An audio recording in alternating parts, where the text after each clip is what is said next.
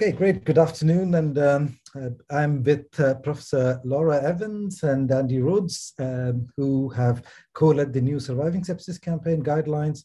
Uh, Laura and Andy, could you please introduce yourselves? Yeah, thanks, Manu. Hi, everyone. Laura Evans here from the University of Washington. I'm uh, the co chair of the Adult Surviving Sepsis Guidelines, uh, representing the Society of Critical Care Medicine. And hi, Manu. Thanks. And uh, good afternoon, everyone. I'm Andy Rhodes. I'm a professor of intensive care at St George's University of London. That's in London, United Kingdom. And I'm the other co chair of the guidelines representing the European Society of Intensive Care Medicine. Thank you both for taking the time. Uh, Laura, could you highlight the major changes that impact clinical practice in the new guidelines? Yeah, well, as you know, this was a, huge effort, right, on the part of 60 panelists from around the world. Um, and so there's a couple different approaches that I think are worth mentioning um, as we introduce people to the revised guidelines, which is that we really had, I think, a greater emphasis this time on um, diverse perspectives being represented on the panel from gender to geographic to economic perspectives that I think really make for a robust guideline met.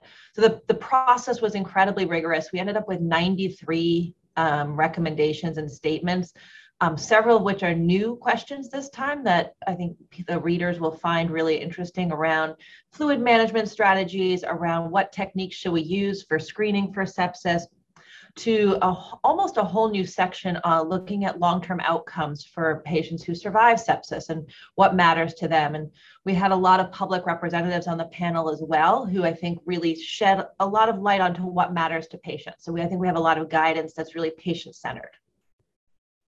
Thanks, Laura. Andy, one of the guidelines um, is a strong recommendations against Q-SOFA. Could you just give us an idea of how, how you came about that? Yeah, thanks, thanks, Manny. And uh, you have to understand the whole of the recommendation rather than the specific. So it's not about just not using Q-SOFA. It's about whether Q-SOFA is an appropriate tool to screen for sepsis at the front end of the pathway and whether it performs better or worse than, and we compared it against the MEWS score, the NEWS score, and, and the broader SIRS criteria or SOFA score. And what we were looking for was it for it to be highly sensitive um, or more sensitive at picking up patients with sepsis than the other scores. And it, when, we, when we picked out the literature and picked out the data in all respects, um, the Q-SOFA score was highly specific, but was less sensitive than any of the other markers um, for screening for sepsis. Um, so that's why it drove a recommendation against the use of it in that setting for that use in comparison to the comparators. Thanks, Andy. That's really interesting. Looks like uh, there are major changes to the SSC guidelines compared to before.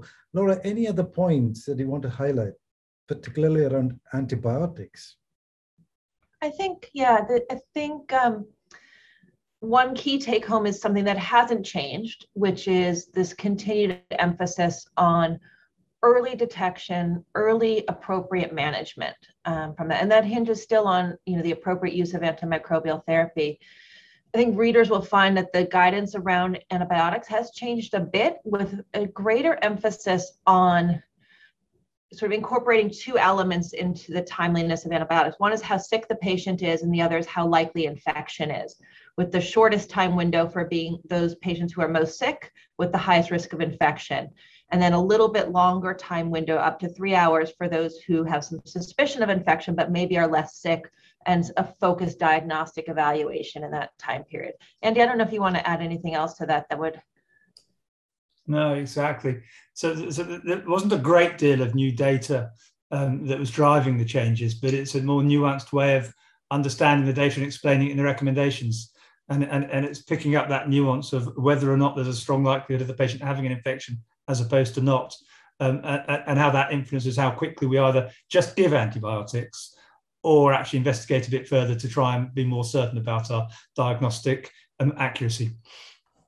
Yeah, that's a great point because often clinicians say that the surviving sepsis campaign guidelines are to reflect clinical practice. Looks like you guys have made a huge effort to do that.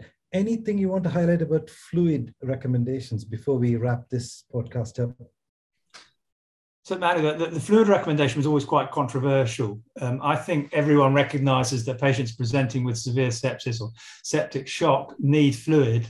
Um, and there's an urgency to give it, but there's always been a little bit of an uncertainty about how much fluid you give, how quickly you give it, um, and how you monitor or titrate that that that that, that fluid input. Um, and you have to understand that th- these guidelines are, are, looking to provide recommendations at a global level. So it's not about um, can we do something for an individual patient in a very highly resourced, highly tech specific intensive care unit. It's um, how would you actually practice if you were in an area that has got less access to resources, um, perhaps less access to to, to, to, expertise and how can we advise people so so, so a while back we, we, we, moved towards recommending a fixed dose of fluid or, or, or, or suggesting a fixed dose of fluid at least um, and a time frame to start that fluid resuscitation in. This isn't saying that actually every patient needs that volume. It's saying actually this is a good starting point. It's probably going to do your patients a considerable degree of benefit with a very low degree of harm and it gives you time to either get more data, more sophisticated responses, or, or, approaches to managing that sepsis. So we've kept that recommendation in, although you'll see as you read it that the actual the evidence base behind it has been downplayed a little bit, and it's a softer recommendation than it was in the past. And we're seeing uh, more nuanced approaches to actually how we titrate the fluid in terms of monitoring it coming through. So it's picking up the Andromeda study and, and the markers of cellular or, or peripheral perfusion and, and saying that actually some of these can be used as well as lactate and some of the more traditional hemodynamic measures um, and some of the dynamic markers of fluid resuscitation to guide that fluid. So, so it remains give a fixed fluid at the beginning, get going, get started, and give you a bit of breathing space while that fluid's going into the sick patient to get some more information.